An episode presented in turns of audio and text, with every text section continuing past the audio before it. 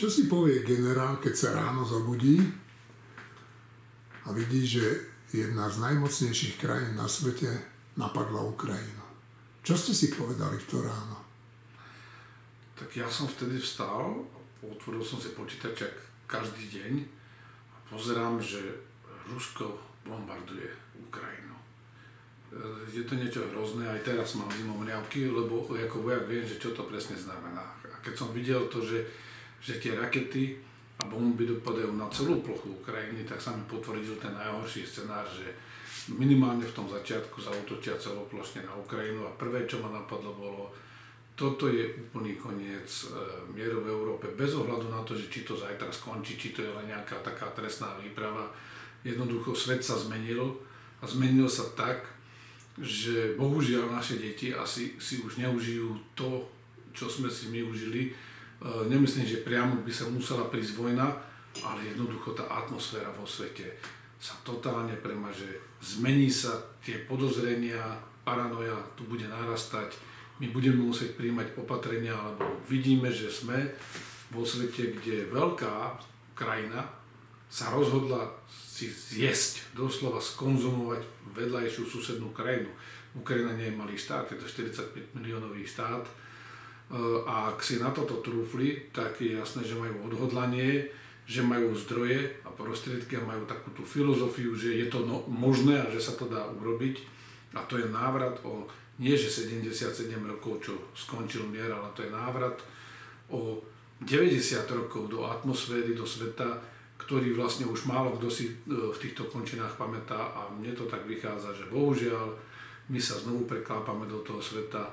Teraz krátkodobo my vyriešime to, čo sa deje momentálne, ale dlhodobo ten svet je úplne iný a preskladá sa. No, hovoríte, že to vyriešime. No tak e, čo to vo vašom ponímaní znamená, že to vyriešime? No tak to je práve to, čo si všetci tak ľahko myslíme, že, že dobre, sú utečenci, postaráme sa o nich, zavedeme sankcie, e, nejako sa to skončí. No to sa neskončí, lebo tie krivdy, ktoré z toho budú, sú, budú obrovské, tie obete stále narastajú. Tie deliace čiare čiary nebudú na mapách, oni budú v mysliach. A tie deliace čiary tam zostanú. To znamená, ľudia zostanú rozdelení e, podľa toho, na ktorú stranu ako keby sa pridávajú. E, Ukrajinci zostanú, akokoľvek sa aj tá situácia vráti, keby hneď teraz uzavreli prímerie a odešli tí Rusi, ten obrovský pocit krivdy tam zostane. Ten národ sa na jednej strane zomkne, na druhej strane bude vedieť, že, že sa nemôže sústrediť len na svoj nejaký pokojný rozvoj, že musí myslieť na zadné vrátke, že musí myslieť na to, že má za suseda niekoho, kto, kto je mu možno etnicky aj, aj celkom blízky, minimálne je to príbuzný národ, ale že proste tá mašinéria, ktorá tam vedľa funguje, je schopná ísť do totálnej vojny. E, to je vojna za likvidáciu toho štátu, za likvidáciu toho národa. To je niečo, čo v tých ľuďoch zostane. Nechcem hovoriť už o tých obrazoch tých žien a detí, ktoré vlastne v miliónoch už teraz môžeme povedať utekajú, lebo 1,5 milióna opustili Ukrajinu, ale ďalší zvyšok je v pohybe alebo ešte nemali šancu sa dostať preč. Videli sme scény z Mariupolu, že 400 tisícové mesto, 7 tisíc ľudí sa odhodlalo, že opustiť to mesto, ani tým sa to nepodarilo, ale zvyšok mesta hľaduje, nemá vodu, nemá elektrinu, e, nemá plyn a v podstate okolo sa strieľa, takže keby chceli utiec, tak riskujú, že zahynú, keď zostanú, riskujú, že zahynú tiež. No, e, ja som na tej hranici bol a boli to e, teda poučné chvíle pre mňa vidieť tam tie ženy a ich deti. Ale keď som včera videl, že Rusi zabíjajú civilistov, ktorí sa chcú dostať do bezpečia, tak som si povedal, že to je ešte niečo horšie. Je tá Putinová ofenzíva, tá jeho taktika, ten jeho útok na Ukrajinu úspešný alebo nie, podľa vás?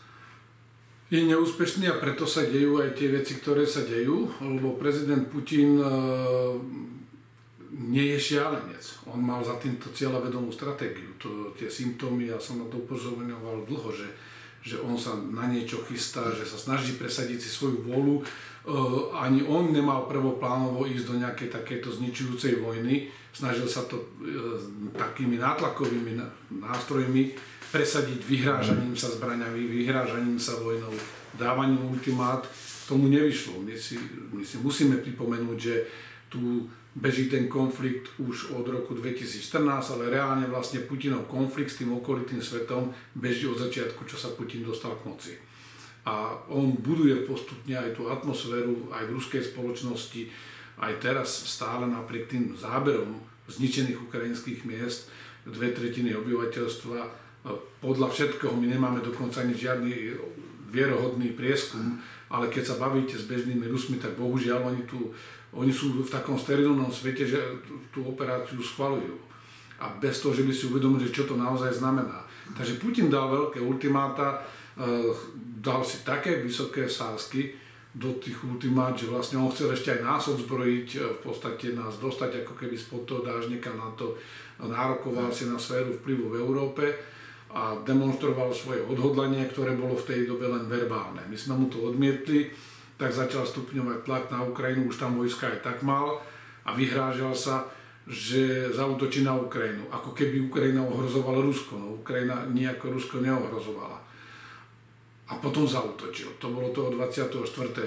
Stále to tak vyzeralo, že samozrejme zautočil celoplošne, to ja som si vyhodnotil hneď prvý deň, že toto nie je nejaká bezpečnostná alebo mierová operácia, ako to prezentoval, ale že to je, že to je naozaj niečo, čo, čo smeruje k tomu, aby si vytvoril podmienky na maximálny cieľ. Maximálny cieľ bol totálne zničiť tú krajinu, nemyslím zničiť vo fyzickom zmysle, ale zrušiť ju ako štát, zrušiť ich ako národ, asimilovať ich, obsadiť tú krajinu, keď to nepôjde, dosadiť si tam aspoň bábkovú vládu, keď to nepôjde, ukradnúť si aspoň časť tej Ukrajiny a keď to nepôjde, to všetko zničiť a rozbiť, aby sa nemohli ďalej rozvíjať. To sa deje teraz. No a to vyzerá, že presne, že tá pôvodná stratégia tej bleskovej vojny, ktorou by to rýchlo ovládol, zlomil rýchlo odpor, dosadil si tam nejakú bábkovú vládu alebo to anektoval, mu nevyšlo. Ten národ sa zomkol, zjednotil, kladie mu húževnatý odpor, aj keď e, sú tí Rusi v prevahe, sú prevahe aj v tom, možno, že nie priamo na boisku, ale to Rusko má stále veľké zdroje, ktoré vie nalievať formou zásob, formou munície, vie útočiť na tú Ukrajinu aj spoza e, ukrajinských hraníc, či už z Bieloruska alebo z ruského územia. Tam je v bezpečí, tam si vie doviesť tú logistiku. Majú obrovský problém priamo v Ukrajine s tou logistikou, ale stále to je proste v tej pozícii, že, že on ide stále za tým svojim cieľom, že v maximálnej možnej miere tú Ukrajinu zničím. Pochopil ale jedno, že ten, ani ten druhý strategický scenár mu nevyšiel, a dostal sa do situácie, že nevie z toho vycúvať. Menil neustále tie dôvody, pre ktoré vlastne museli ísť do vojny. Teraz má veľký problém aj doma, že ako vysvetliť tie tisíce obetí na svojej strane, ale aj na strane Ukrajincov. Aj tie zničené mestá zavádza cenzúru, snaží sa rýchlo potlačiť akýkoľvek odpor, ale pravda je tá, že je zafixovaný v nejakom konflikte, ktorý rýchlo nevie rozhodnúť a teda ten konflikt bude stále brutálnejší, bude si hľadať nové ospravedlnenie pre tento konflikt. No dobré, a potom moja otázka znie tak, že tým Ukrajincom pomáhame samozrejme humanitárne, e, Slováci, Češi, Poliaci, ho, Maďari ju privítali s otvorenou náručou, celá Európa ich tak privítala. A Dokonca im tam posielame zbranie, vojenský materiál, ale Ukrajina volá o pomoc, volá zavrite nebo. Zavrite nebo, lebo z neba nám hrozí najväčšie nebezpečenstvo. No a tu sa ozývajú hlasy, že to nemôžeme urobiť, lebo by bola z toho tretia svetová vojna, ale ozývajú sa aj hlasy, že to treba urobiť, lebo že potom tá tretia svetová vojna bude, lebo zas tomu Putinovi, ktorý sa vyhráža, že ak to urobíme, E, tak on urobí niečo ešte horšie, tak keď cúvneme, takže toho len posilní. Tak podľa vás, čo treba urobiť? V tomto okamžiku my naozaj efektívne nevieme to nebo zatvoriť. Prečo nie? Technicky nie sme na to pripravení, išli by sme bez prípravy do veľmi rýchleho otvoreného konfliktu s Ruskom. My, ja keď sa pozriem aj na tú mapku, že aké vojska nasadil, my si vôbec nie sme istí, že aké úmysly ten Putin má lebo začína tá retorika pripomína to, že naozaj on chce ten väčší konflikt, lebo vidí, že, že ten malý už ospravedlniť nevie, lebo tie straty sú príliš veľké, ale on má kapacitu na ten veľký konflikt. A my v tomto okamžiku stále nemáme dostatok informácií, že čo je konečným cieľom, čo je tým strategickým cieľom Putina, čo on chce dosiahnuť. On to naznačil v tých ultimátach a my sme v takej situácii, že Putin už je rozbehnutý, on už je vo vojne. My v tej vojne nie sme ešte ani mentálne. To znamená v tomto okamžiku e, ísť do nejakého vynútenia toho uzavretia toho neba je veľmi zložité, pretože on už tam bojuje, ovláda to nebo.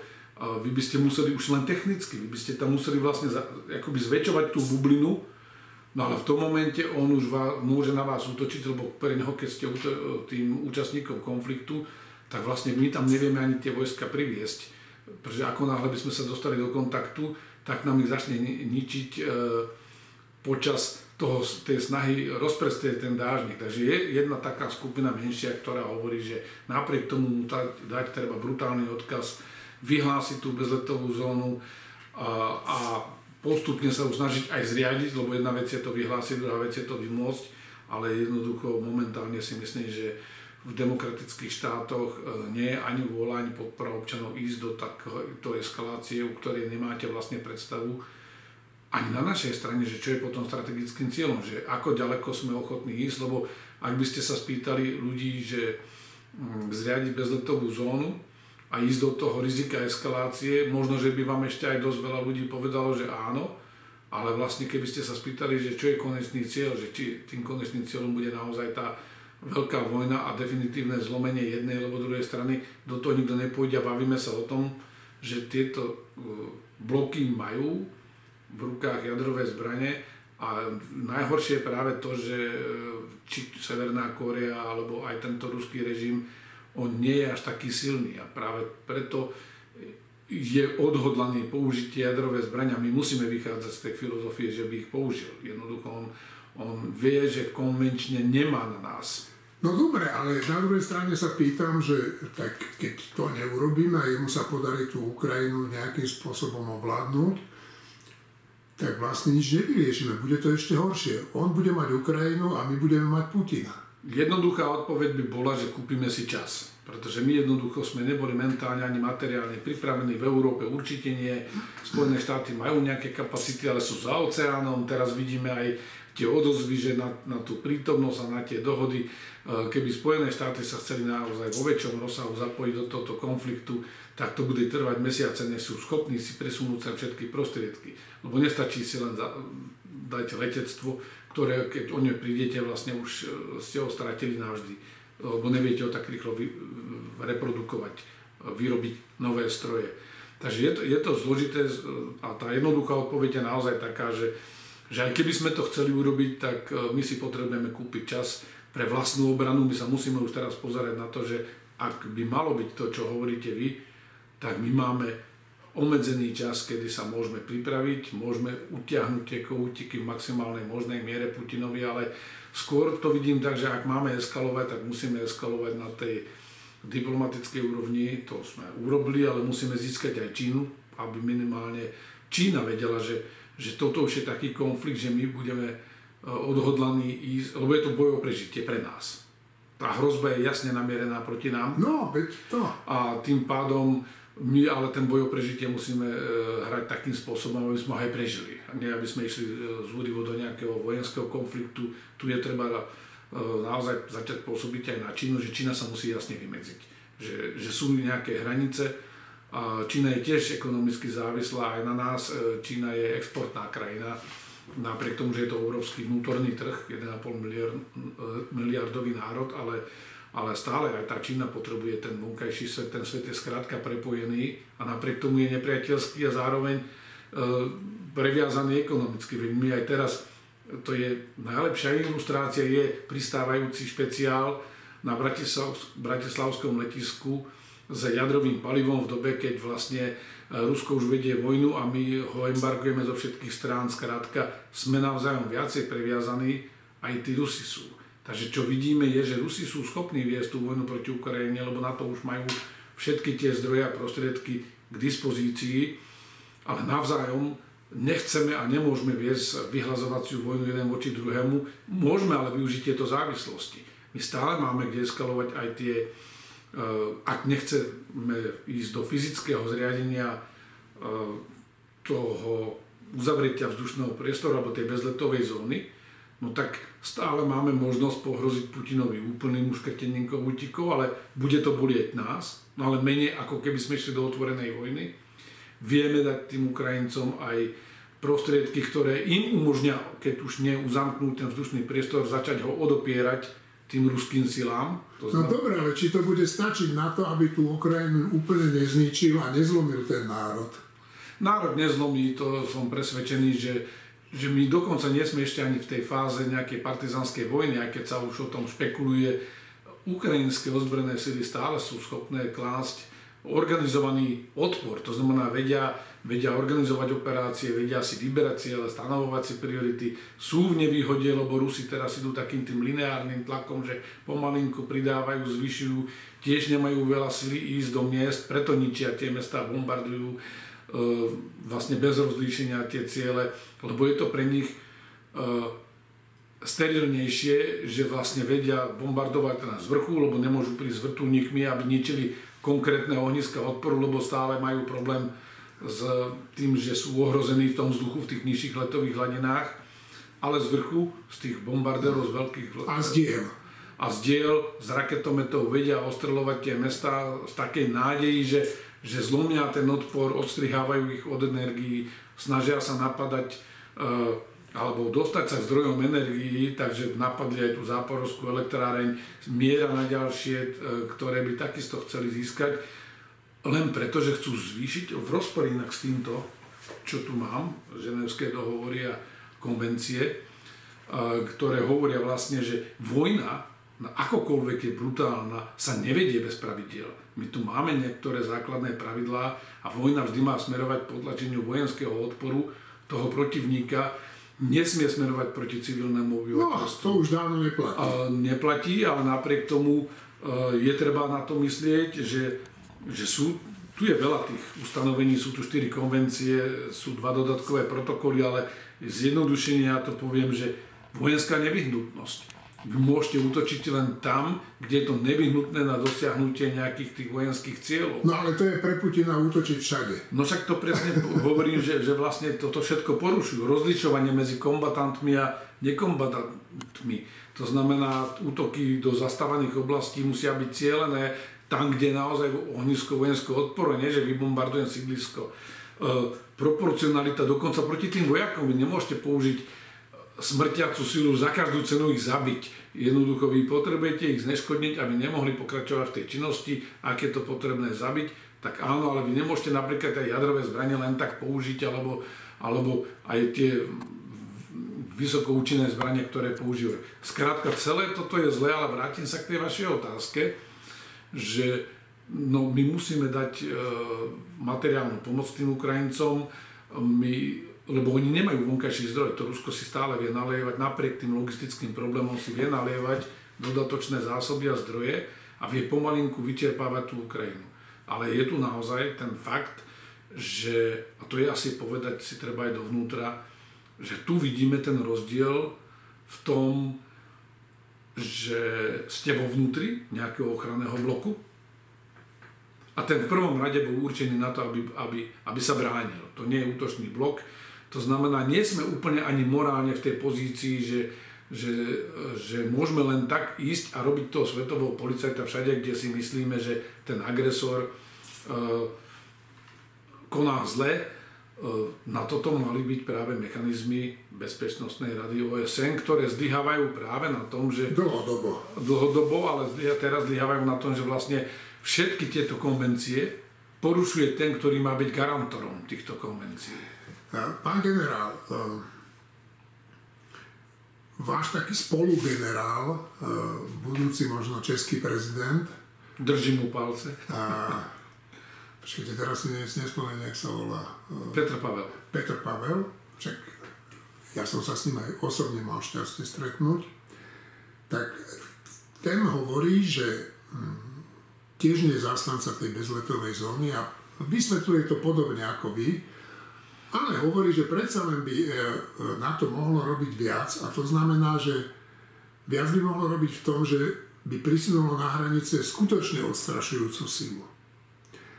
Lebo tá na hraniciach NATO, teda pobaltských krajín, Slovenska, Polska, Maďarska, Rumunska neexistuje. E, myslíte si to aj vy? že treba zvýšiť ten kontingent? Myslím si, že v tomto okamžiku už to treba urobiť, pretože nepoznáme úmysly Putina a my tu vlastne ešte ani nemáme žiadnu prítomnosť a tá prítomnosť, ktorá je vojensky nevýznamná. Ona je významná politicky, ale vlastne už je taká doba, aj keď to nemusí byť hneď zajtra, ale my už musíme sa starať aj o svoju bezpečnosť, lebo aj keď nezriadíme tú bezletovú zónu, my nevieme, kde sa zastaví ten konflikt. Môže dojsť k tomu, že naozaj sa Putin pokusí vyprovokovať aj stred s alianciou napríklad v tom Pobalti, ktoré z vojenského hľadiska je veľmi ťažko brániteľné, bez ohľadu na to, že či tam máme 4 tisíc vojakov spojeneckých, alebo to je nič, 4 tisíc, veď vidíte, aké obrovské masy vojska sa hýbu v tom priestore Ukrajiny. Takže už asi by bola doba prehodnotiť to, lebo čo sa stalo. To rozširovanie NATO bolo len geografické rozširovanie, reálne my sme demilitarizovali, my sme vytvorili nárazníkovú zónu, celý nový priestor nových členských krajín NATO s výnimkou Polska, ktoré ako tak si uchovalo aj vojenskú infraštruktúru, aj modernizovalo ozbrojené síly, ale takisto znížilo počty, ale vyrovnáva to tou technológiu, že má predsa len lepšie a inak organizované to vojsko, lepšie vyzbrojené, tak vlastne celé, celý ten priestor uh, toho nového NATO alebo tých nových členských krajín NATO je demilitarizovaná zóna. Nie je úplne demilitarizovaná, ale my sme výrazne redukovali ozbrojené sily. Nie len Slovensko, ale všetky tieto krajiny. A vlastne teraz, keď sa nasunulo nejakých 4 tisíc ľudí do Pobaltia, je to bezvýznamné. To vedia tí Rusi prevalcovať za deň, bez toho, aj s veľkými stratami, ale vedia to zničiť a pre nás by bolo veľmi ťažké sa tam dostávať. Je tam tzv. taký úzky pás e, v oblasti Suvaliek, kde vlastne je Rusko a Bielorusko a je tam ten koridor vlastne do Kaliningradu, Kaliningradský koridor, kde nás vedia zamknúť, no oni nás vlastne nevedia pustiť na pomoc tým, tým pobaltským štátom. Takže pre tento prípad my už sa musíme pripraviť e, aj na vážnejšie alternatívy, nechcem byť ten akože vojnový štváč ani niečo eskalovať, my si ale musíme chrániť. Naše ozbrojené sily nie sú schopné ubrániť e, Slovensko a podobne je to s tými ostatnými a je treba uvažovať, že ak tento konflikt bude pokračovať, tak tá myšlienka Petra Pavla je na mieste. Čítal som, že e, Putin sa prihovorí národu v najbližších hodinách, dňoch alebo hodinách. A e, západné médiá píšu o tom, že sa chystá vyhlásiť výnimočný stav a všeobecnú mobilizáciu. Čo by teda mohlo znamenať, že vlastne je odhodlaný eskalovať ten konflikt. Je to príprava na veľkú vojnu, ak by to urobil? Nedá sa to vylúčiť. Toto je presne to, čo by som ako vojenský stratég analytik si vyhodnocoval, že že tá, tá zámienka, Ukrajina môže byť len zámienka. To znamená, mohla by to byť aj príprava, e, nechcem byť ani v paranoji, nechcem strašiť ani, ani spoluobčanov, ale jednoducho, ak také niečo urobí, ja si to musím analyzovať. Budú si to určite analyzovať aj naše, naše bezpečnostné zložky, bude to analyzovať aliancia, lebo e, to je taká eskalácia, na ktorú musíte pozerať. Toto isté bolo aj v 68. To, keď sa videlo to veľké zoskupenie vojsk, tiež na tom západe si nemohli byť 100% istí, keď ich Rusi ubezpečovali, že nepôjdu ďalej, že sa zastavia len v Československu. V tomto prípade je to o to horšie, že vlastne tomu Putinovi sa nedá veriť, lebo všetko, čo povedal za posledného pol roka, nebola pravda. Nakoniec to bolo inak. Jediné, čo bola pravda, bolo to, že on je odhodlaný a že on, to, že on príjme opatrenia a tie aj prijal. A tie opatrenia vidíme teraz, čo znamenajú rozbombardované ukrajinské mesta. obrovská humanitárna katastrofa, ktorá ešte len začína, bude ešte horšia. Takže ak, ako náhle toto urobí, tak je to veľmi vážny signál a my musíme reagovať. Ak nebudeme reagovať, vystavujeme sa riziku, že, to, že mu tú šancu otvoríme. Dobre. Mm. To znamená, že mali by sme sa spamätať, mali by sme sa pripraviť na e, najhoršie, mali by sme sa pripraviť brániť, no ale vidím, že slovenská politická scéna je taká, že čas a nie nevýznamná časť tej politickej scény tu hovorí, že dajme ruky od toho preč, to není naša vojna, to nech si vybavia Američania s tými Rusmi. My, my Slováci sa držme tak e, v pozadí, hovorím o smere, Kotlebovcoch a dokonca aj ohlas, aj keď ten hlas už trošku hádam precitol. No. E, čo sa musí stať na Slovensku, alebo čo by sa malo stať na Slovensku? My sme naozaj ohrození, a to nielen vojensky, ale my sme v nejakom komplexnom svete a tá hrozba je tu dlhodobá. Ja na to upozorňujem dlhodobo, že to, čo sa deje aj v tej informačnej doméne, že to nie je náhodné, že je to organizované, že je za tým nejaký strategický zámer, bol za tým dlhodobý zámer nás vnútorne rozdeliť, oslabovať, aby sme neboli schopní v takýchto situáciách reagovať. Takže ak by bol aj strategický zámer Putina zastaviť sa na tých našich hraniciach, tak e, nám zostane sused, ktorý je agresívny, ktorý len naberá sily a na budúce sa možno rozhodne ísť ďalej. Takže my už sme v takom štádiu, že my si musíme uvedomiť, že ten svet sa fakt 24. Ja hovorím, že už pondelok, to je 21. myslím, ak si dobre pamätám ten dátum, keď Putin dal veľký prejav, v ktorom vlastne poprel existenciu Ukrajiny. To bolo, keď uznal tie oštepenecké republiky. A tam vlastne on dal taký svoj manifest, že a pôjdem ďalej a pôjdem dokiaľ, dokiaľ nedosiahnem e, všetky ruské záujmy, ktoré, ktoré boli historicky poškodené, ktoré už bolševici poškodili, lebo to je, to je retorika, ktorá je naozaj nechcem povedať, že vizionárska, lebo to by bola asi dehonestácia toho slova, ale ktorá je signifikantná, že, že mne tento prejav mne dal ten signál, že je to zle, že už sme v inom svete a 24. E, február to len potvrdil, že áno, že to, že to nie je len môj pocit, že to je realita. Takže my sa musíme zomknúť, tu už nie je čas robiť rôzne interpretácie. Mňa šokuje, že že ešte aj včera som videl v televíznych debatách, že predseda zahraničného výboru premýšľa, stále hovorí no. o argumentácii, hľadá argumentáciu, že či to naozaj sú zbombardované tie mesta alebo nie a, a pozerá sa na monitor v štúdiu, kde vidíte fotografie a teraz premýšľa, ako keby to boli kasárne alebo, alebo nie, to sú normálne budovy sídliska, ktoré ja, ja, ja si viem ako vojak predstaviť, že mohli byť aj náhodne zasiahnuté, no ale ak sa tá náhoda deje 100 krát denne a deje sa na 100 miestach denne, tak to nie je náhoda, je to, je to jasný zámer. Ale vrátim sa k tej vašej otázke priamo. Ja si myslím, že my, ak chceme mať nejaký put seba záchovy a nebude sa to niektorým páčiť, my musíme oddeliť zrno od pliev. Je čas sa zomknúť. To znamená oddeliť zrno od pliev. Čo to znamená? No musíme, teraz tá otázka je taká, že že kto je vlastenec a za prežitie a už jednoducho hľadať akékoľvek ospravedlnenia alebo, alebo budúce možné vzťahy s Ruskom. Nie, Rusko je agresor, ktorý je brutálny, ktorý pokračuje ďalej a pokiaľ sa tam ten režim nezmení, tak my musíme jednoznačne jeho kroky odsúdiť, ale jednoznačne aj vnútorne si začať upratovať. Treba preveriť bezpečnostné zložky. Máme tu ľudí, ktorí ktorí priamo pracujú. Je pre mňa... A o tom hovoríme dávno, pán Masko. Presne tak. A teraz to, ten dôkaz je, že, že Sveto-Jurajskú stuhu si dajú ochránkári, ktorí stoja pri úrade vlády.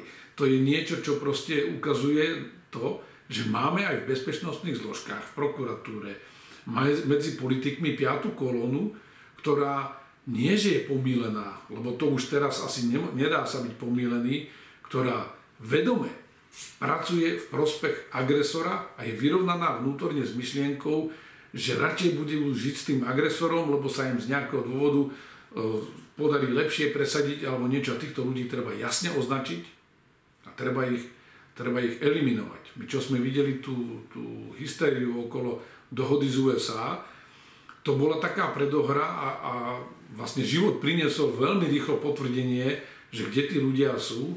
Chvíľku boli ticho prvý deň po tých bomb, útokoch, po tých scénach s bombardovaním, s lietajúcimi raketami, výbuchmi.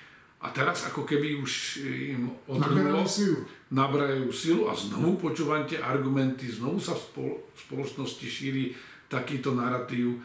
Nič z toho, čo by sa dal akokoľvek vyhodnotiť ako nejaká krivda, súperenie západ-východ, nič z toho neposvedcuje túto brutálnu vojnu na Ukrajine. A kto to nechápe, koná vedome proti Slovensku.